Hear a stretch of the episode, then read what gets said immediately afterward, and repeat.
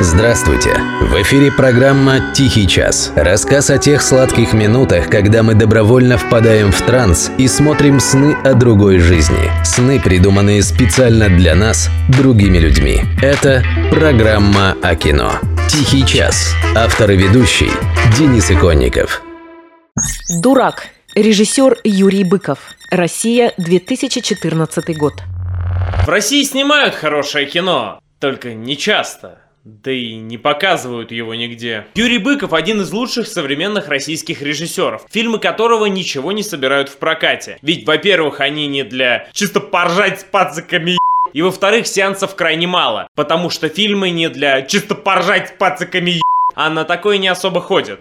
Я абсолютно согласен с Евгением Баженовым. И мне очень импонирует позиция режиссера Юрия Быкова. Как он однажды обрисовал свое политическое кредо. «Я не за Собчак и не за Путина. Я за Ивана Иванова, который работает шахтером в Воркуте. Готов подписаться под каждым словом. История с сериалом «Спящие» лежит за рамками нашей сегодняшней темы, но вы можете самостоятельно ознакомиться с ней в интернете. Если вкратце, по выходу сериала Быков подвергся натуральной травле со стороны людей, которая, на мой взгляд, тоже не за Собчак и не за Путина. Вот только и на Ивана Иванова им наплевать. На что им не наплевать, так это на приятную полноту своего кармана и приятную теплоту в области седалища. И фильм Быкова «Дурак», он вообще много о чем. В том числе и об этом. О разнице между наплевать и не наплевать. Между эгоизмом и человеколюбием. Между жадностью и принципами. Между популистскими выступлениями с целью собрать лайков и реальным действием. Это и в самом деле один из лучших российских фильмов за всю уже 30-летнюю историю нашего нового кино. Права, мать.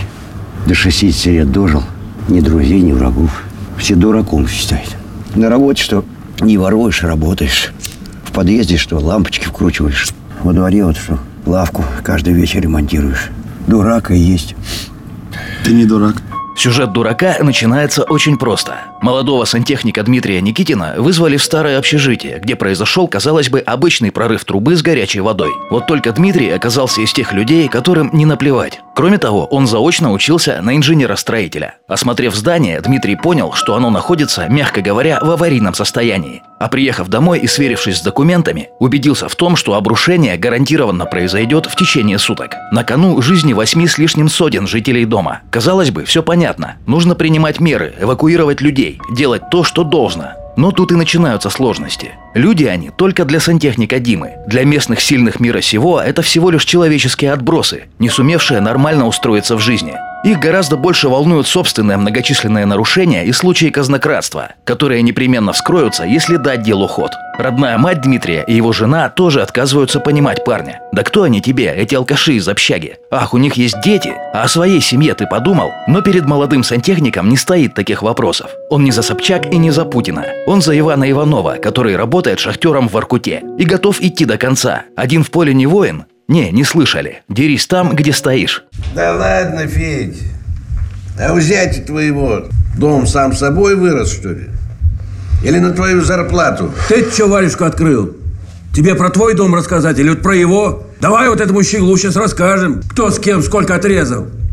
Как мы тут вообще выживаем, руки друг другу моем. Фильм «Дурак» вышел в 2014 году, в один год с «Левиафаном» не самого бездарного режиссера Андрея Звягинцева. Эти фильмы очень интересно сравнить. И по моему не очень скромному мнению, Левиафан проигрывает дураку по всем параметрам. Причесанный согласно политическому моменту, полный режиссерского и актерского самолюбования, более дорогой и богатый красивый, сделанный специально для участия в зарубежных фестивалях, фильм Звягинцева страдает от отсутствия правды, хотя бы в виде элементарной логики – Чиновники в фильме Быкова ничуть не приятнее звягинцевских. Они страшны и отвратительны. Но они живые, настоящие. Не какое-то абстрактное зло, под маской якобы библейской притчи. Не гады, потому что так у них на роду написано, а люди со своими житейскими мотивами. Грызущие друг друга не менее яростно, чем справедливость в лице главного героя. Я уж молчу про самого главного героя. Хоть убей, не нашел ни одной, даже самой малейшей причины сочувствовать омерзительному персонажу Алексея Серебрякова в «Левиафане». Кстати, интересная деталь. После съемок «Левиафана» группа Звягинцева, отбыв во Свояси, оставила на природе огромные кучи мусора. Был скандал на эту тему в сетевых СМИ. Съемочная группа Юрия Быкова после работы над «Дураком» за свои деньги сделала ремонт в Тульском общежитии, где снимался фильм. Символично, не находите? Неужели ты не понимаешь, что мы живем как свиньи и дохнем как свиньи? Только потому, что мы друг другу никто. Некоторые не очень умные люди выносят фильму «Дурак» краткий вердикт – чернуха. Ничего подобного. Это никак не чернуха. И уж тем более не эстетская чернуха ради чернухи. За этим как раз лучше к Левиафану. Несмотря на весь внешний мрак и безысходность, в фильме «Дурак» есть свет. Он показывает путь.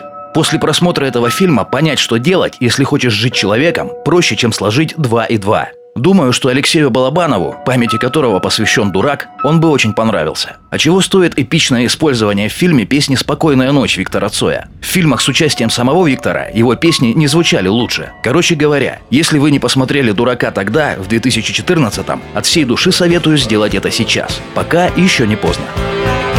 Хотел